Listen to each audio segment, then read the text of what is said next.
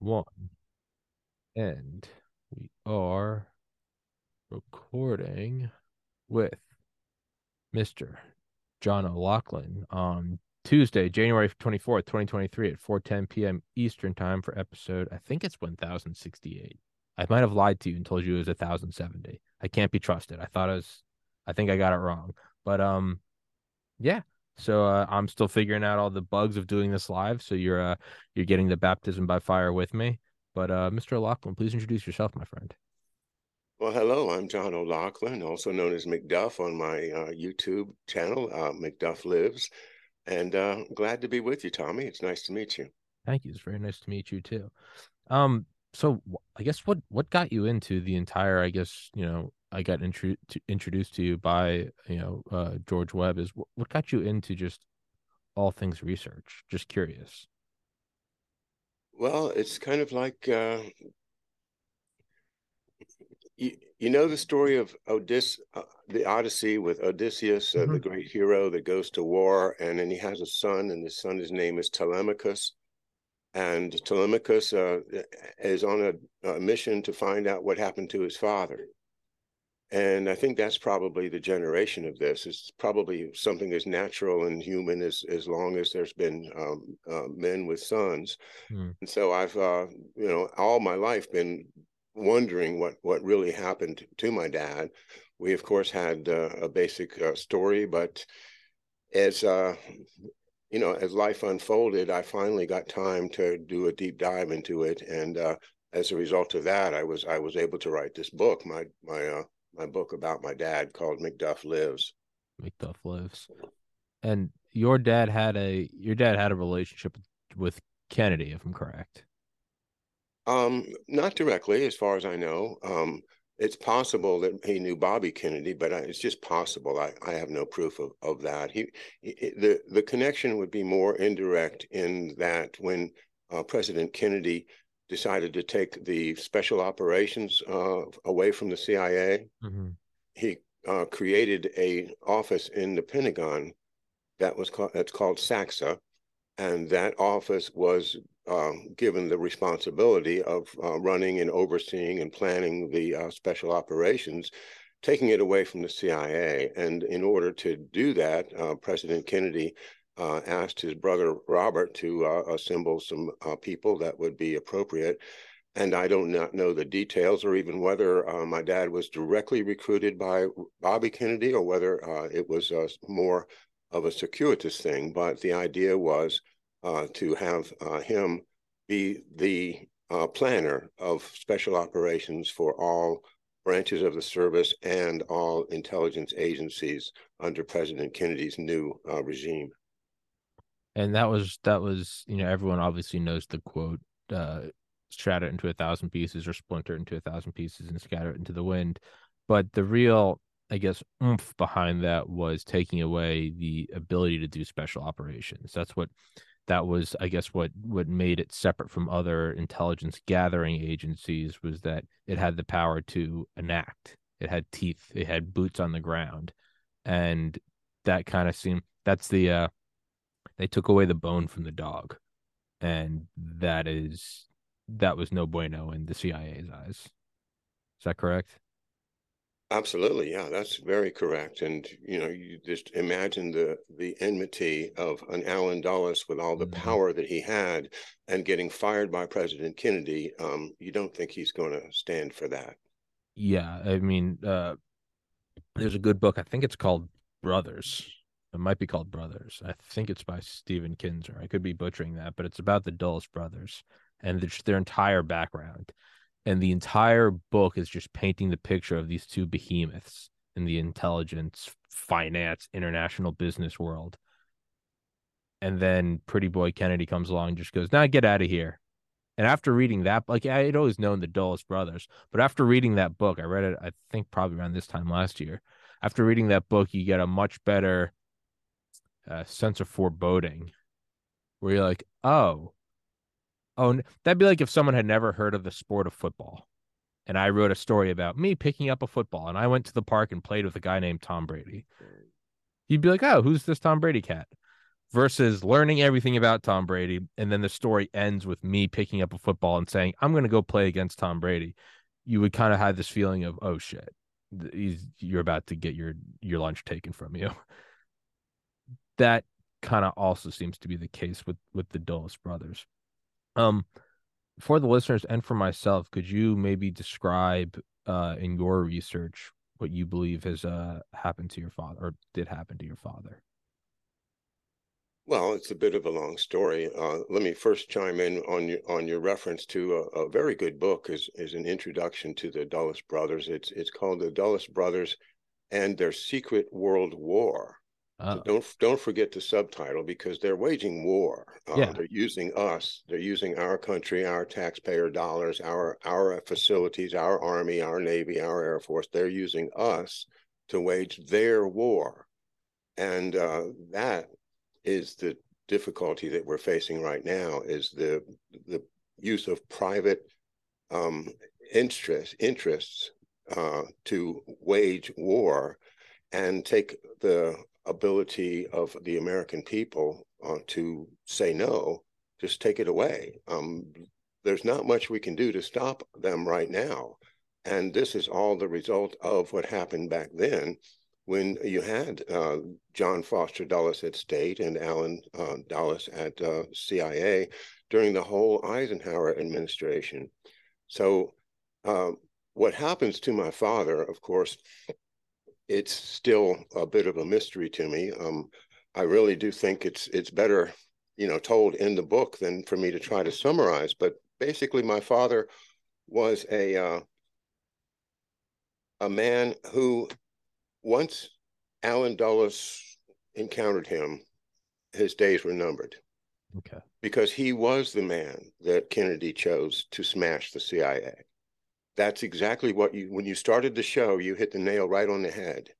That that was the key to Allen Dulles's power was the ability to use special operations to his benefit, but and to the benefit of his clients, because of course he's a he's a an agent for the great wealth the the oil companies the big insurance companies the uh, all of the european um, money he has the interest of all of the most wealthy people in wall street who he's looking out for. He does not care a bit about the average American or whether we go to war or not. It's just a question of how does he preserve and increase the wealth of his clients, and that is uh, the this a sign of the times. The, the the sadness that we're encountering right now is that everything is reduced to dollars and cents, and every everybody's life is is you know they're even shortening the life expectancy. Uh, uh, our health is being uh,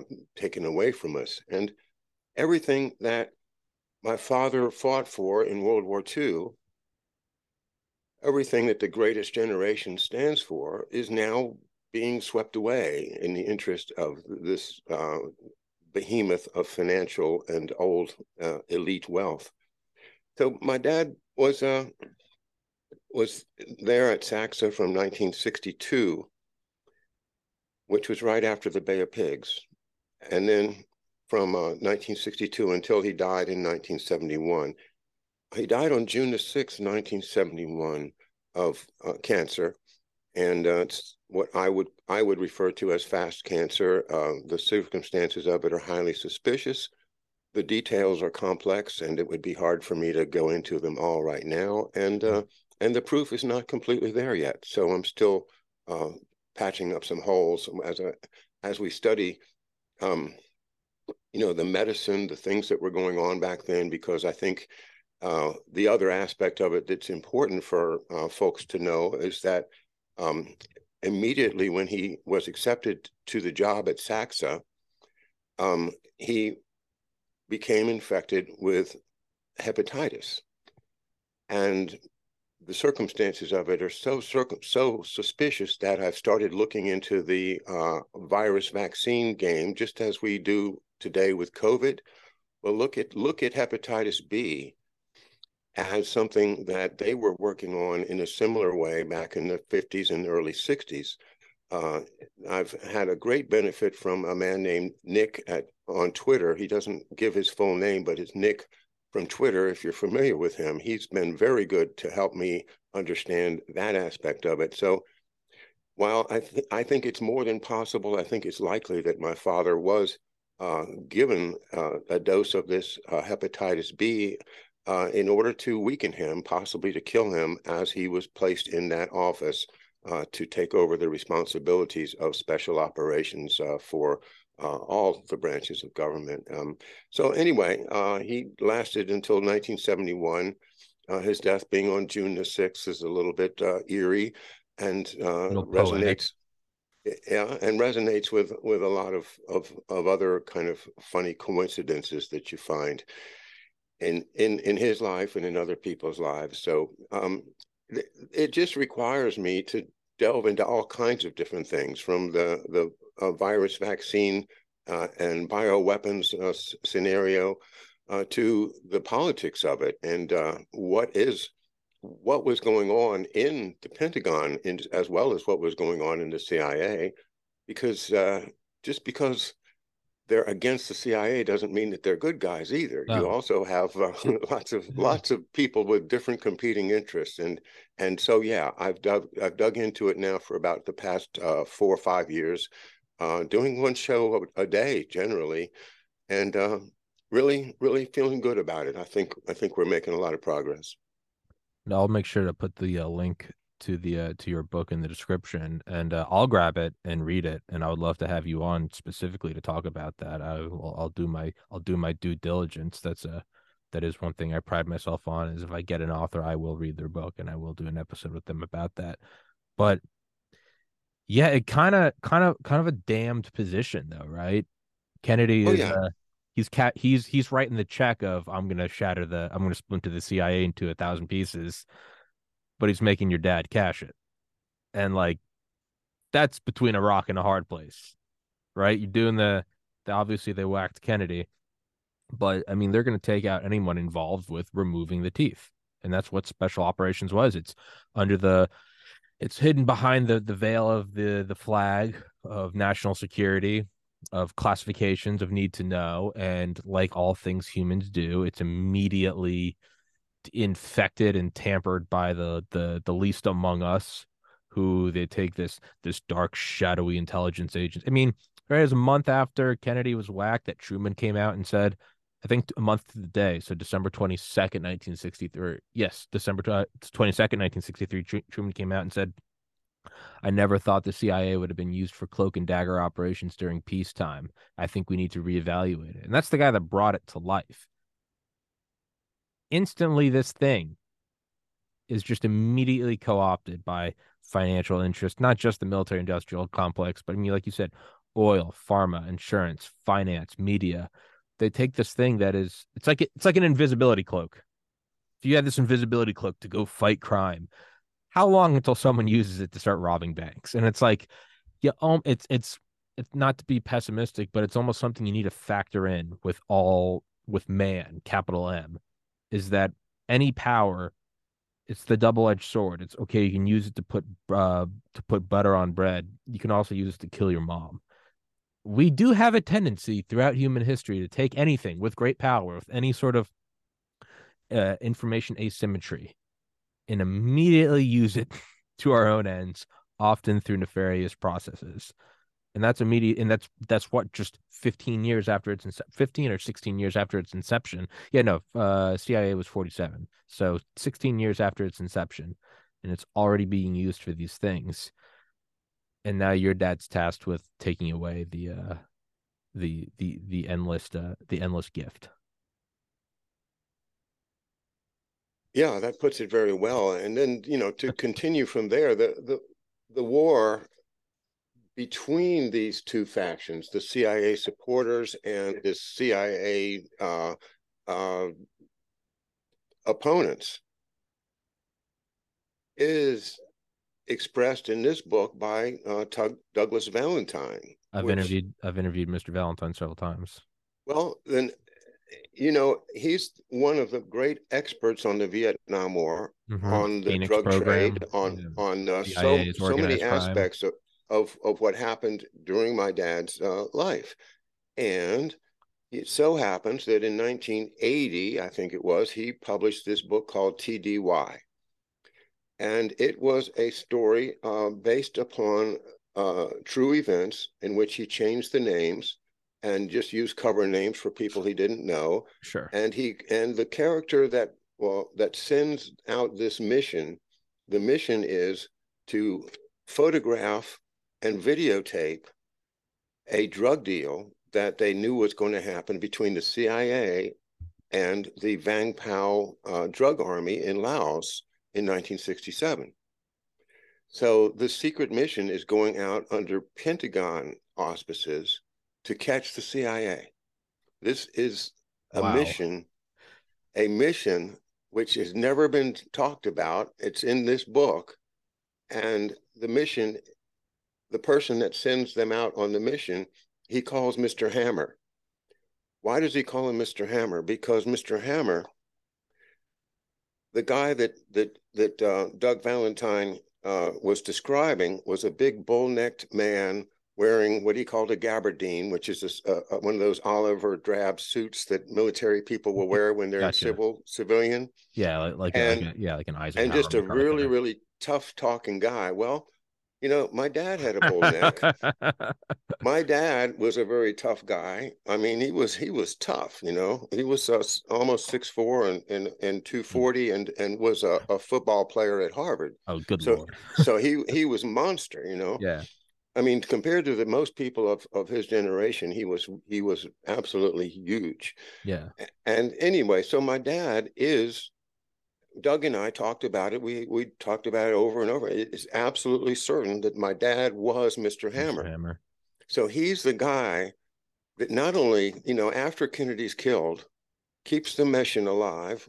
You know, he obviously has allies that I don't know who they are, but he's there in SACSA working with uh, uh, generals and, and colonels. And they set that mission out. Now, the mission if it had succeeded, world history would be different. Yeah. So you know the answer. Uh, the end of the book is not going to be a happy ending, but the the story that the fact that it happened at all is and and then the fact that what 30 40 years later the author doug valentine and i have gotten together on a different entirely different reason and we at the same time in the middle of one of my videos we realize that's my dad in, in Doug's book. We both realized it at the same time. That's wild. I've yeah, I've I've had the I've had the the honor of interviewing him. He's been on here I think twice to cover his book, uh, Phoenix Program, the CIA's use of uh of of terror in Vietnam, and then I think the CIA's organized crime. So he he doesn't hold back yeah. on uh, on his uh, on his on his accusations, and they're, well, they're, they're factual. Program. They're factual and, and I have read the entire Phoenix program on my show, uh, as I have the Brothers uh, by Stephen Kinzer, by the way. And while we're on the subject, uh, on Mondays at 11 a.m. Eastern Time uh, on my show, I'm currently reading uh, A Law Unto Itself, the untold story of the law firm of Sullivan and Cromwell. Oh, which is all oh. about how Allen Dulles and John Foster Dulles first came up yeah how they how they got started through the the law firm on wall street that ended up representing you know from everybody from the rockefellers to the nazis. Yeah they they they're another one of their favorite yeah, brown brothers harriman. They love the they love the big they love the big movie. I, I always have this imagery of um sorry to interrupt of uh of like moving targets at like a shooting range. And they're just kind of you know they're on they're on like running tracks and they're going left and right and they have mm-hmm. them going back 10, 20, 30, 50 meters. I always have this imagery of us, the observer, the civilian, just watching. And these are the moving targets are the the front the fronts. It's uh Brown Brothers Harriman, it, it's Cromwell, it, it's the CIA, it's the the World Bank. And then you have people jumping behind the the targets, and that would be your Dulles brothers. And it's you never know. You're just watching, you're like, what are you talking about? It's just moving targets. And it's they love to move behind these these secretive, you know, their their best case scenario is CIA. You just cloak yourself in the in the flag and say it's classified. But if you can't do that, you move behind these other front companies, and that's how they And if you've never broached any of these topics, it seems fantastical. But that's exactly what they did is they just danced behind these, dare I say, shell companies, but at the very least, just just facades. So, sorry, sorry to interrupt about that, but that's what they that's what they do. Well, that's right, and and they have this philosophy that uh, that they are the ones that should be in, in charge because they're the smartest people. Uh, they're the ones with the breeding, with the that elite education, and and and plus they all belong to the same clubs. So you know, and then you can bring from there to clubs to go to Skull and Bones is not a big leap at all. So there you have there you have the the the enemy, as President Kennedy said so well in his, uh, uh, in I think it was the American University speech, when he's, you know, he spoke about secret societies mm-hmm. and how uh, the very word secrecy is repugnant. The very word secrecy is repugnant in an open and free society. Yeah, guerrillas exactly. by night instead of matching armies by day. Yeah, and his been his Boston twang. Yeah. Not bad. Not bad at all. Thank you. Thank you. Maybe I have if the podcast doesn't work out, maybe I'll go into in person. I'm I'm I'm also a white Irish guy. I could maybe pull off a can. I'm Thomas Patrick Harrigan. I could maybe pull off a, a John Fitzgerald Kennedy. But that is a I had never even heard of that operation. The fact that that happened at all is mind-boggling. That the that the Pentagon went out to almost put the CIA in a sting. I mean that's, that's what it was. That's, that's Shakespearean. It is. It is. It is. It is the truly like the like the Game of Thrones. It is the highest. Le- they're not a monolith. They really are out of. And like you said, it also doesn't mean that they're the good guys.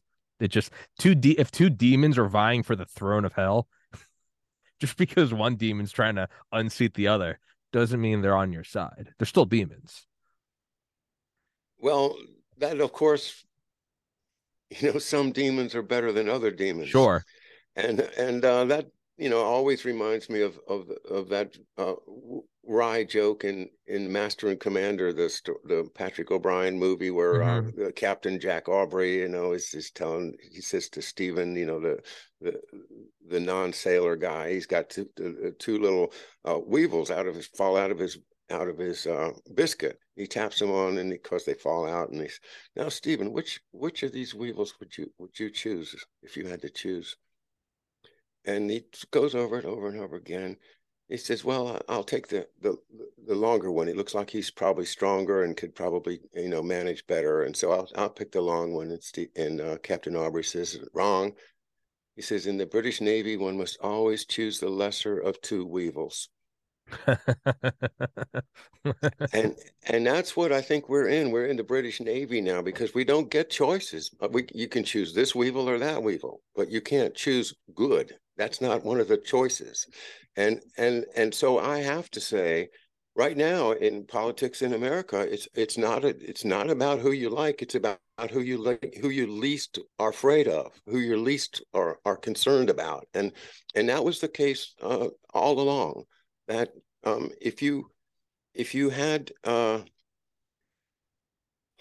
to me the the military side of it generally is the patriotic side and the CIA side of it is the anti-sovereignty side, the side that says, "I don't. I, we're going to break down the national boundaries." Uh, uh, Fletcher Prouty's work on that, the secret team, uh, is, essential as far as how that all got was going. It started right after World War II, and this part of our uh, intelligence, military intelligence complex, is actively working against sovereignty you you notice it, for instance, NATO taking over the naval base in Norfolk. Mm-hmm. Um, our our military becoming part of a bigger thing, this NATO thing, which doesn't respond to the U.S. Congress, doesn't uh, follow the Constitution uh, necessarily, and uh, is becoming, you know, the the use the the army for this what I would call openly fascist uh, totalitarian state that they're trying to impose.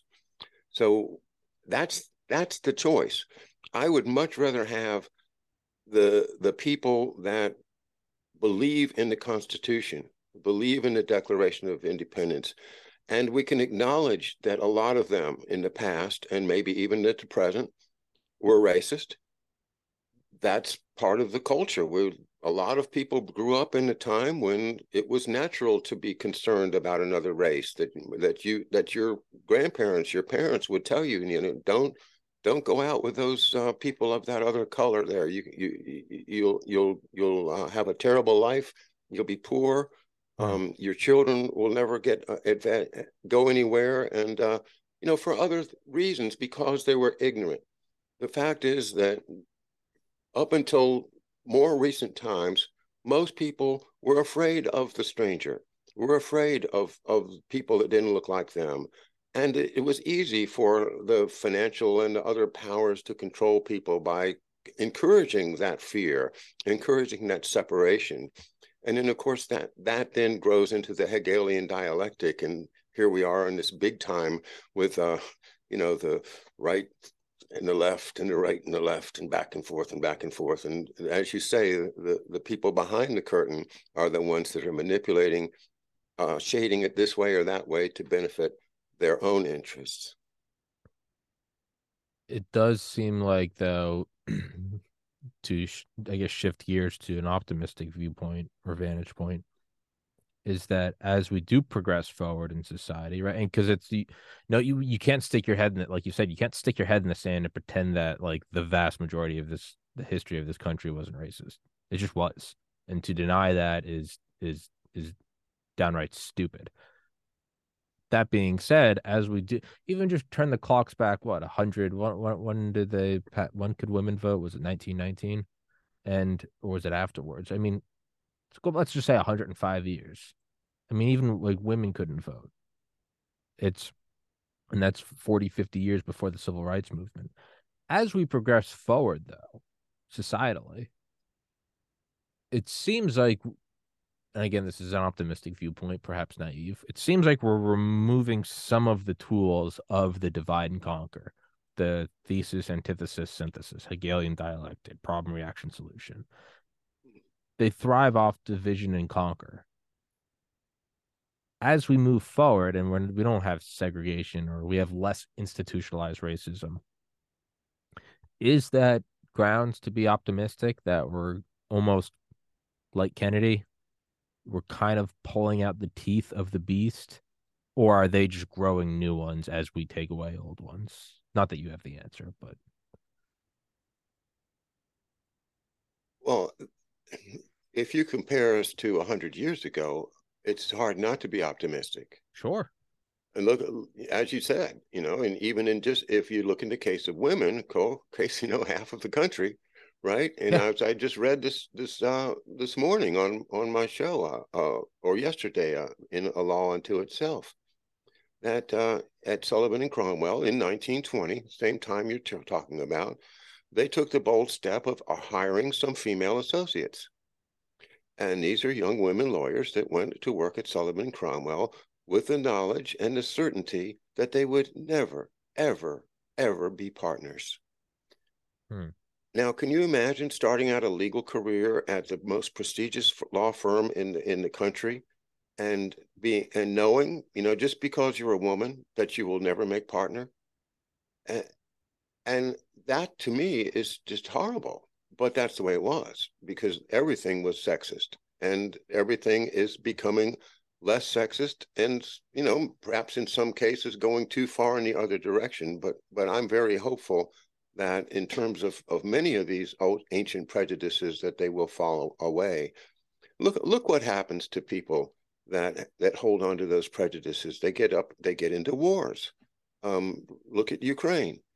Um, ukraine to me is is an extension of World War II. Uh, hmm. you, you, have one side uh, kind of favoring the Western European and the, the NATO and the kind of a more Catholic religion, and then the, the other side is a, um, favors the Soviet Union, uh, the more Orthodox religion, and uh, or perhaps just everybody's pretty much uh, neutral uh, in in many cases. But the, the division between the people of Ukraine is better than any gold mine mm. to the hmm. financial powers behind this war. and as long as they keep that war going, man, they're going to keep on making money. And uh, you know, and the the people that believe in hate, you know, the ones that just hate the Russians because your father and your grandfather and your great grandfather hated the Russians, and because of what they did, and I'm sure they did it. And then the people that hate the uh, Ukrainians and call them Nazis and all that, and they're they're absolutely right too, because the Nazis really were, and the Ukrainians, you know, a lot of them were uh, collaborationists doing some of the most horrible things. But that's 80 years ago. Um, how long will it take for people to uh, realize that that hate gets turned into death? That hate gets turned into uh, just exploitation. And when this is over, who's going to own it? BlackRock, Vanguard, the great financial powers are, are buying the whole place up. That beautiful black uh, soil, uh, the bread get basket of of the world, yeah. uh, and and uh, and uh, as other people have pointed out, it's also the crossroads of an awful lot of important uh, transportation and oil pipelines. So that central area there is exactly what the Hegelian dialectic does for the for the empire. It just allows them to uh, let these two fight it out and then come in and pick up the pieces. The phoenix rises. We weren't six months out of Kabul before we've got a new thing. I mean, mm-hmm. it, it seems to give, and who knows, maybe I'm just generalizing everyone, but it seems to give no one pause that like the permanent war economy, it just we drop it for six months. I mean, we were what Cold War was over. We went a decade and we well, actually we went a couple years and we went over to uh, Iraq, and then we waited for about eight more years and went back to Afghanistan and Iraq. We are we're withdrawn from Kabul. We don't even last a year. What was that? When was that? August. So August of uh, 2022. So what? September, October, November, December, or of 2021. So oh, yeah, August, September, October, November, December, January, February. We go seven months, and then we're back in Ukraine the machine keeps rolling forward. And uh, I always think about uh, the uh, historian um, Dan Carlin. He's got the series Hardcore History. Absolutely fantastic. He does these pod. He does these like series of podcasts that take him like a year to produce five episodes, but they're better than any audiobook you'll ever listen to. And he does. He's done like you know Genghis Khan. He's done Alexander the Great. The only one I've listened to is um is uh Blueprints for Armageddon. It's about World War One and it's like six parts, four hours each. Most incredible, better than any audiobook I've ever listened to. It is it is the most riveting thing you can listen to. And uh but he had this quote about how he was he was brought in to talk at like the Pentagon or something in like 03 for the invasion of Iraq. I guess they wanted like historical I guess guidance. And he later said he thinks it was just so they they could check the box and say, "Look, we brought in a historian. They were going to do whatever." But the point of all this is, he goes, the first half of the meeting is that they're talking about, you know, what we're going. At this point, it's it's on the news. Everyone, it's not like it's classified. We're going to go into Iraq. We're going to take Saddam. And he goes, but then the second 50 percent of the meeting, you saw the military industrial complex. It then came down to where are we getting the armor? Where are we getting the tanks? Where are we getting the fuel lines? How are we going to provide these things to our allies? And how are we going to uh, provide the replacement parts? And you know, make sure not to give them everything because then they won't need us. And you saw the real iron, the actual meat on the bones of the military industrial complex. And I've been thinking about that quote now when we see kind of all the propaganda, you know, Russia's evil, Slava Ukraine, or Ukraine's Nazis, Russia's, you know, NATO, and blah, blah, blah, blah. And then you just see that, you just see the moment where the kaleidoscope aligns and the image just condenses for just a second. And it's just a headline. Zelensky meets with BlackRock about reconstruction of Ukraine. There it is. You see the thing, and then it's just as gone. Then we're right back into the news. Kanye West said this but you every once in a while you see like you just see like the black cloven foot of the military industrial con- it sneaks out from behind the curtain and very quickly they pull it back in. But you can just see it. There's just these moments of where it just crystallizes. And it's i don't know. I don't it, it, is there anything other to do than I mean, is the answer as easy as just stop hating one another? Because you're right, someone's always going to take advantage of that hate. Someone's always going to, no different than than a windmill capturing wind or a solar panel capturing the sun. Someone's always going to use that that waste heat energy of hate. Someone's going to use that no different than a surfer catching a wave or a geothermal power plant capturing the heat of tectonic plates shifting. Whenever there is hate, which and if they're and if they can, you know, stoke it and make it bigger, they'll do so. There is something to capture. No different than a than the Titanic going across the ocean because people are shoveling coals into the engines. Someone will always take advantage of that. And so long as there's someone with a slightly different skin color or just a moderately different faction of Christianity, somebody's licking their chops. And I don't know. I don't really know where I'm going with this whole rant. Well, you do hear uh, people, European uh, politicians, as, speaking about Slavs as different from us. Yeah.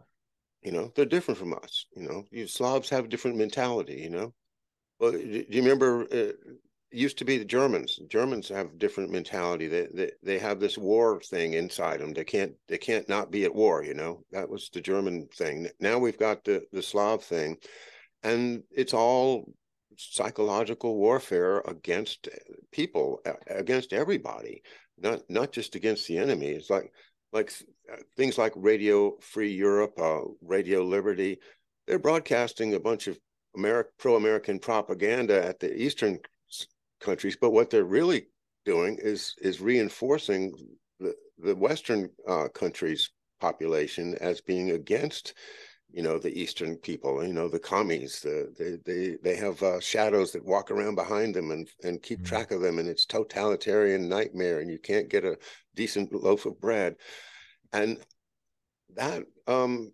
that's part of it too the propaganda on us to keep us thinking of them as different and dangerous and we don't want to go there but what i what i am really concerned about now of course is does this military industrial complex have any is there any way to stop it or are they going to push this into a big war with russia? Uh, they're, they're they sure are sounding like they have no no intention of stopping.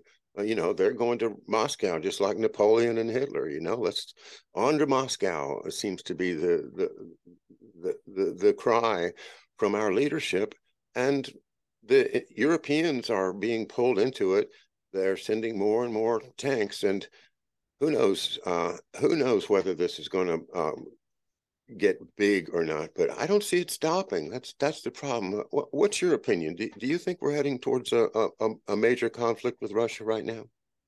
Again, like a, uh, to quote Dan Carlin, he he talks about, and he's not someone I normally quote. I don't know why I'm bringing him up now, but there's this th- there's this part of uh, Blueprints for Armageddon where he's talking about these generals. He's actually talking about Kennedy, and Kennedy is talking about World War One.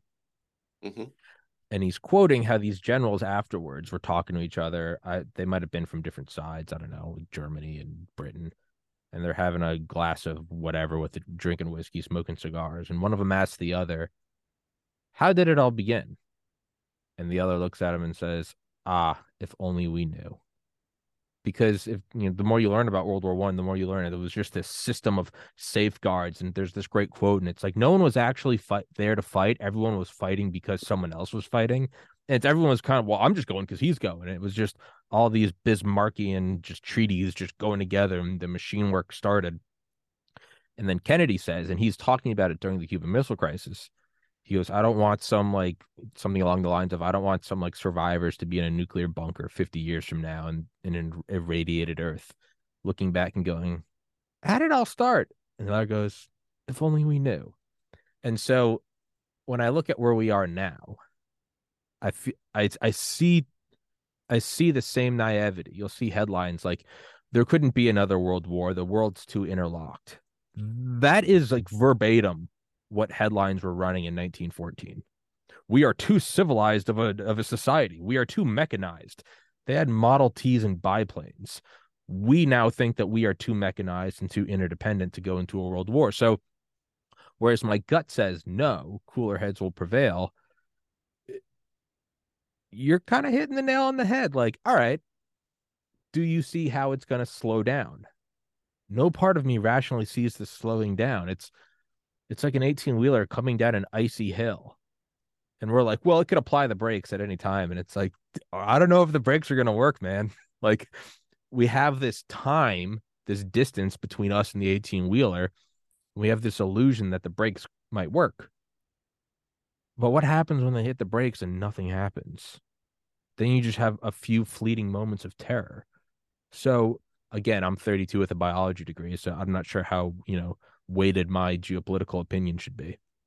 But on one hand, I don't see us because it just it seems like a suicide pact for the planet of just thermonuclear holocaust.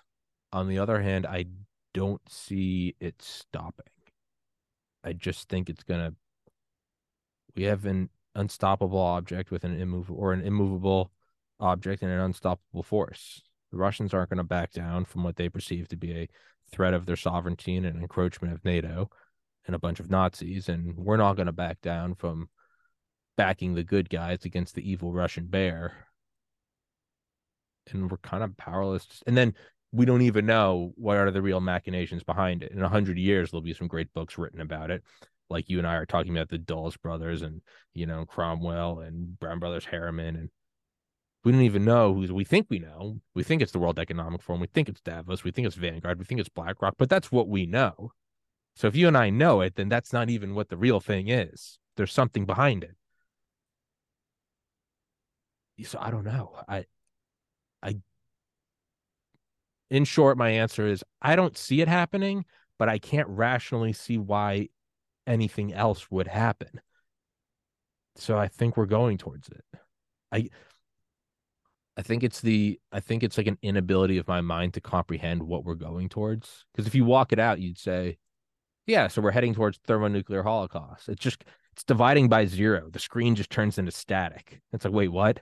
You know, you can kind of fathom after 9-11, we're going to war. You have an image of your mind, we're gonna invade, and there's tanks and explosions and soldiers coming home in coffins. Like you can kind of conceptualize it as evil as it is, you, you can understand it but there's this weird like event horizon. We're going over a waterfall.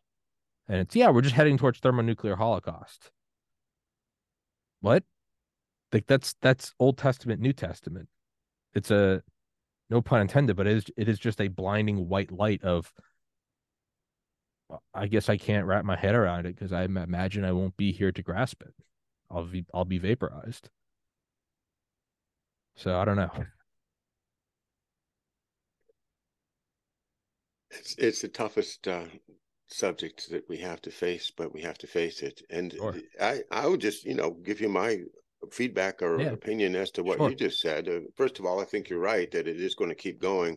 I disagree that it's going to go thermonuclear. I I don't think that's going to happen. I hope, you're right. I, no, I, I don't think so. I, I think that, you know the that way, um, it it just can keep on going. You know, hmm. thermonuclear is it's over. Game's you know, over. When, when, when the over, okay, they don't want the game to be over. No. So so, but this is something that they can scare everybody with. You know, so it keeps us all like, oh yeah, well, we better send another hundred tanks over to Ukraine, or else we'll, you oh, know, get blown up by them by the Ruskies, right? You know, yeah. um, it, it, it's crazy logic, but it it it works because people are easily scared, and and the, the thermonuclear um, mutual assured destruction doctrine has been as much of a psychological uh, warfare against the American people as as anything else, uh, because there wasn't really that great of a danger of us getting out uh, outbuilt in missile technology, or we always had more than the Russians did. We the CIA lied about it uh, for decades in order to get us oriented towards you, you towards uh, nuclear uh, weapons and spend all of our defense dollars in that direction as opposed to real defense, like paying soldiers, for instance. Uh, so that you know was the 50s that was the eisenhower plan was the, the next world war is going to be uh, a, a a non-traditional war it's and that's what we're in now we're in non-traditional warfare the the goal is uh, is complete domination of the earth. Hmm, yeah. This is this has been the goal all along. From dawn of time. Uh, uh, yeah. All empires have the, the goal of the complete domination of the earth. And you know, you, you look look at people like the portraits of the popes in the in the Middle Ages, and they're holding on to a little globe. Yeah, a, you know, a, little, a, gold globe with the cross on it. Right, right. They're saying, you know, this is mine. You know, yeah. you got everything. It's all mine, and and and they, you know, religiously believe it. But more importantly, the the old families believe it. The old yeah, Italian the old Fondi, the old German bloodlines, the old uh, uh, the ones that ended up in England, and and all of these people, they believe that they're entitled as well uh, entitled to rule. And that the, the idea of democracy is one of the worst ideas that's ever been thought up, that they are completely convinced that people will just screw everything up if you turn it over to them. Um, the, kind of a, Uh, uh, of a of an elitist attitude that they it seems to be inalienable. They can't get rid of it. They they they always going to going to think of them themselves as being wiser, smarter, and more clever than anybody else and entitled to to exploit because of that and you know everything becomes a a, a matter of power and who can who, who can grab the most and that's the imperial way and that's why the united states was uh, founded is my opinion is to fight against that to give uh, everybody a chance to actually uh, be free be free of that totalitarian state that owns your body you know? That, that's the thing that people forget you know? And in in in a, a totalitarian totalitarian state like Mussolini's Italy or or Russia or uh, or uh, you know Nazi Germany or a, a, lot of places, the state owns you. You know your your body is not yours. You you can't say no to whatever they want to do in in those uh, circumstances. And and and now we've got a taste of that here with our, uh, our the laws surrounding um, pandemics and epidemics that have been mm-hmm foisted upon us in the last 15 to 20 years. These new laws are, are substantial differences from ancient, uh, from from traditional American um, uh, medical and uh, public health policy, and uh, turning all this over to a, a, a, huge institution like the Department of Health, Homeland Security is uh, is completely against the principles of the founding fathers that, that would have put health primarily in your hands, secondarily in your town or country or or, or community's hands in case of, of hearing of contagious uh, disease or epidemics that uh, you know the town crier the town marshal or the sheriff or the uh, county judge or somebody could say um, we're not going to let you uh, leave your house until two weeks have gone by because you're sick.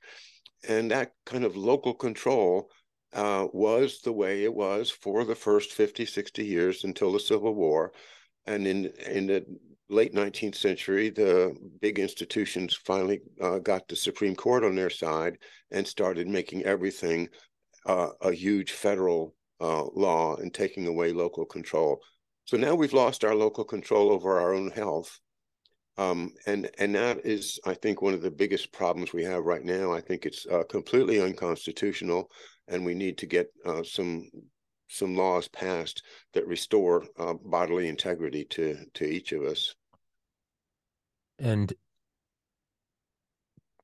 the the defenders of the of these of this overstepping of uh, federal power will always say, "Well, it's an extraordinary circumstance."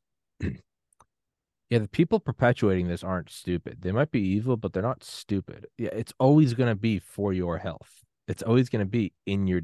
They're never going to come out and say, "Hey, we're just going to do dragnet surveillance on all 350 million of y'all."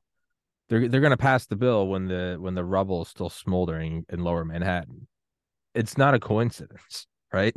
Yeah. The yeah, you're you not having control over your body and needing mandates and uh, and digital IDs to access, you know, workplaces and sports venues and concerts. That's not by mistake that it's in the wake of a severely deadly disease. Like there's a reason for that. Because back to what you said about thermonuclear war, they don't want to I always say this, they want to run the table, they don't want to flip the table. They don't want to they want to run the casino, but they don't want to burn it down because then then the game's over.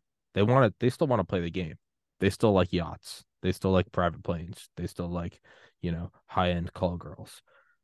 but they will use it as a threat. And as as you know, more people I would imagine get get hip to the idea that they're never going to let it go thermonuclear, then they have to develop other teeth to fight you. And it's gonna it's pandemics. It's it's your old it's almost like a sequel. It's almost bad Hollywood writing. We're just back to Nazis versus Russians. There's no innovation. It's just we're really just doing a throwback to World War II with this. But they're gonna keep beating those drums, and I imagine the next thing will be some form of cyber 9-11 or cyber Pearl Harbor. That'll be the next way to really, you know, uh, clamp down on speech. But it will go. But really, at its core, if you boiled it down, you know, like you can boil really like all of physics down to just equal and opposite reactions, right? It manifests itself in a trillion different ways, from galaxies to atoms. But it's just it's at its core, it's that, right? Energy can neither be created nor destroyed and matter can either be created or destroyed and for every action there's an equal and opposite reaction and time is primarily defined by the flow of heat.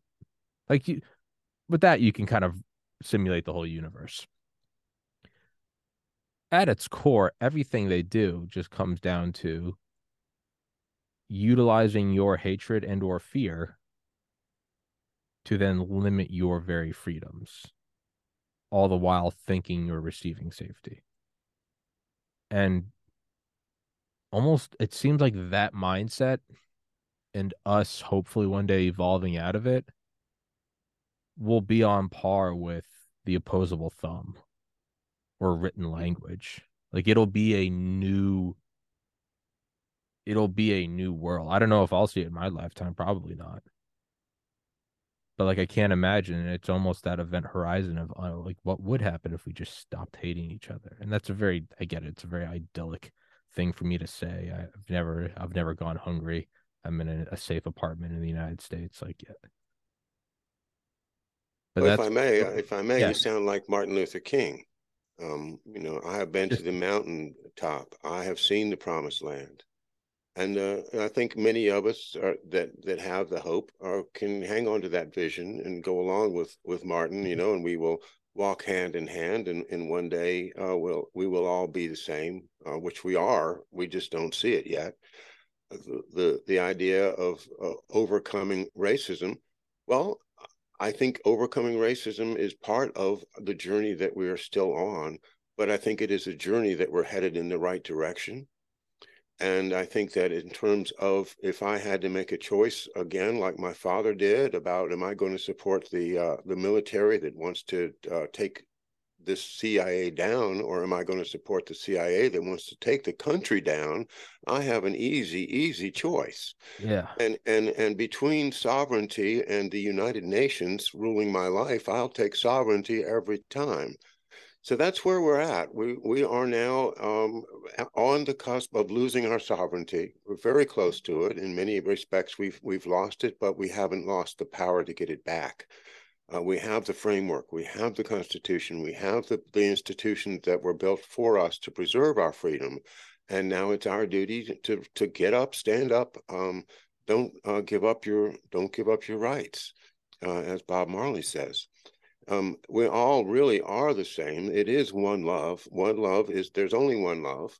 You know, you can participate in it or you can exclude yourself on the basis of, of hate or or whatever you want. But to think that world the life is, life is nothing but a bunch of digits of you know how how much is this worth you know how much can i get for that and how do i get this from somebody else you know how do i get my oil out from under their sand which was you know the big question of of the Bush uh, era, and now we're uh, we're looking at nuclear power as the the, the coming uh, great source of power, and and honestly, that should be basically free. Uh, at this point, there's no point in uh, in us continuing to buy things that should be free. Uh, hopefully, people are going to get self sufficient in food um, uh, uh, I and my family, we're trying to head in that direction. Um, people have got to to take up independence, and then we've got to re, re uh, our communities that have been so devastated by COVID. We've got to reinvigorate our our local clubs and the things that we do together, and go out and ride bikes together, or do you know go bowling, do something to do something with your neighbors. Um, mm-hmm. have parties, get back together because that is the glue that keeps us together. It's not, you know, a bunch of laws or congressmen that keep us together. It is our our faith and our belief in each other and and that doesn't have to mean that we hate other people. Uh, no. We we we can be self sufficient, and the idea of scarcity is no longer necessary for things to be scarce in this world. Uh, we have technological solutions to just about everything, and uh, you know, other than the willingness, uh, people around the world w- would all have an opportunity to be content and happy and and not feel like they you know not have to send their their little child down to the village pump to get some water that might very well have uh, malaria or dysentery in it and and try to uh, survive for another day which happens all over the world right now. And uh, these tragedies are not in in any way necessary uh, that is all a result of us still allowing these powerful elite forces to exercise uh, just inhuman control over the resources of this planet. I think there's a lot of hope that people are seeing it. Um, it. The more research I do, the more obvious it is to me, and hopefully, the more confidently I can I can share the message, which is there's no need for this. We don't need to have war. We don't need to have scarcity. There's plenty of room for everybody. This planet is huge very, very, very much of it has not been used at all. And, uh, you know, the idea of us paying taxes for somebody to go out and, and, and build these uh, incredibly expensive war machines to go out and take the last little bit of something from somebody, some farmer in Ukraine. How how crazy are we going to let this go? Yeah. And we we're starting to see it. Uh, I, I, think I think uh, you and I, we see it. We're, we we agree that um, we're heading in the wrong direction, and but on the other hand, just shine a light on it.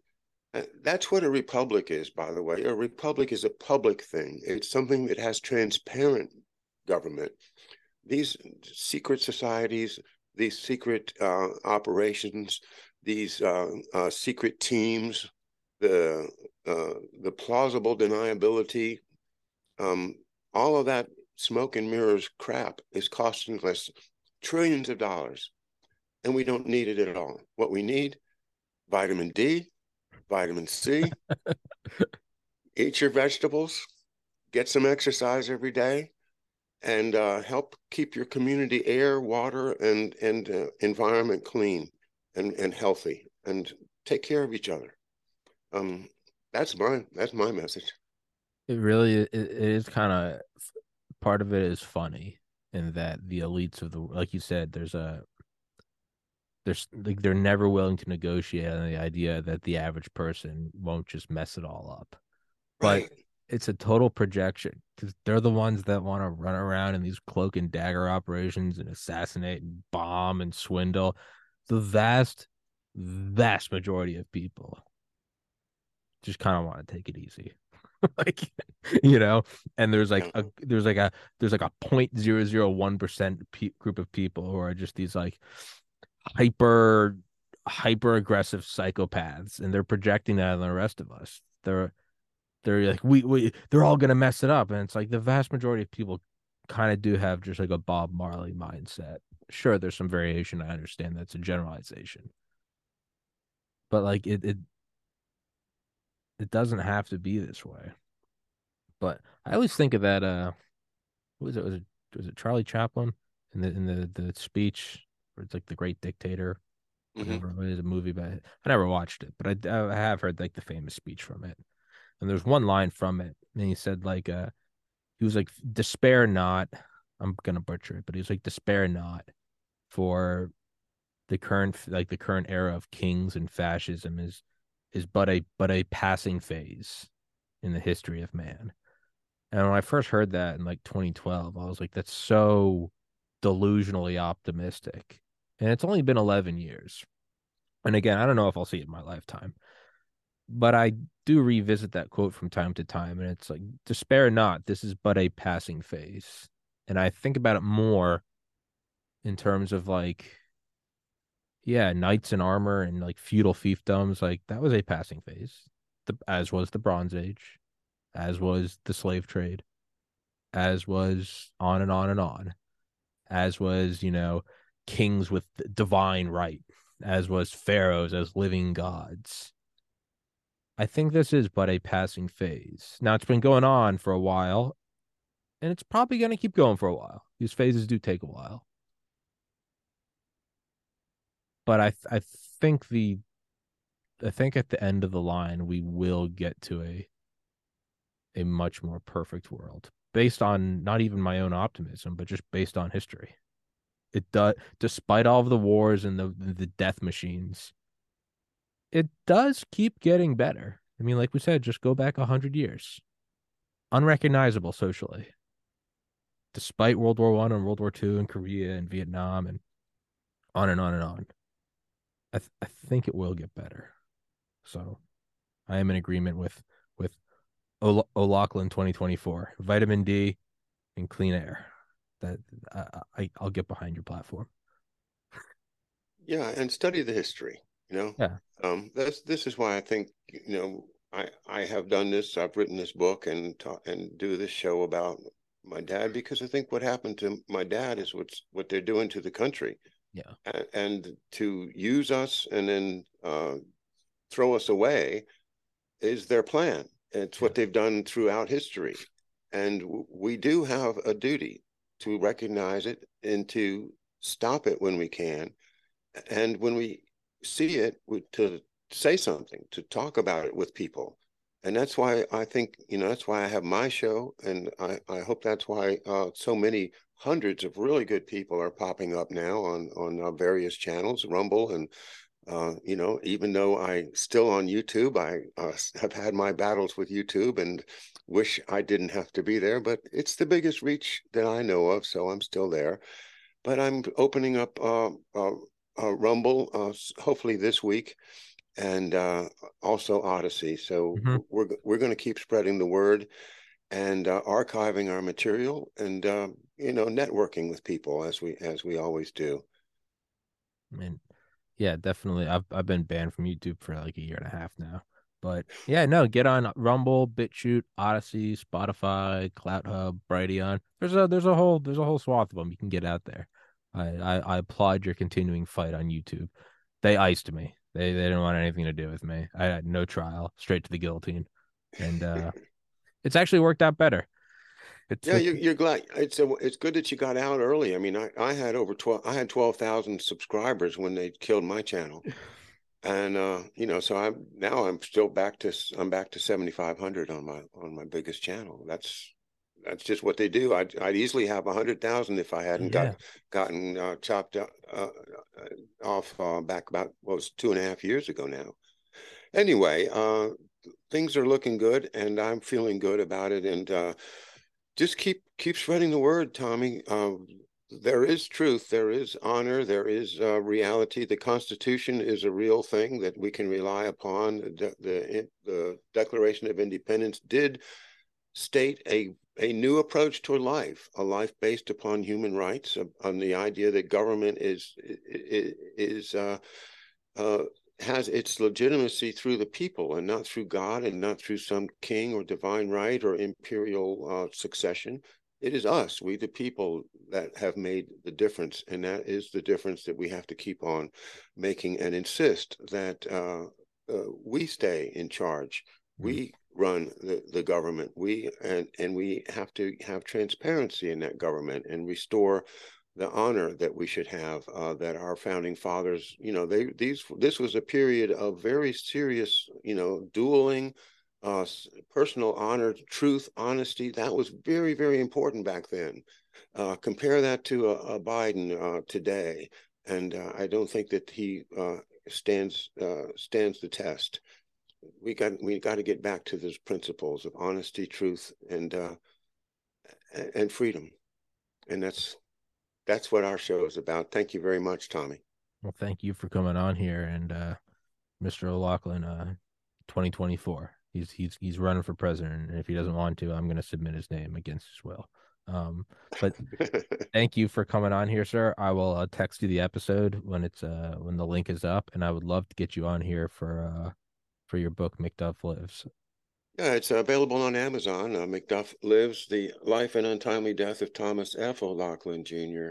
And uh, that'll be fun. I look forward to it. I would love I would love to. So we'll I'll I'll text you right after this and we'll get that in the books. And uh thank you so much, sir. I will put your uh, YouTube channel. If you could text that to me, I'll put that in the description as well as the link to your book. And um yeah, thank you so much for coming on here. Thank you for your time. Thank you for your patience with my my rambling. And um I look forward to the next one, man. All right. All the best. Thank you so much.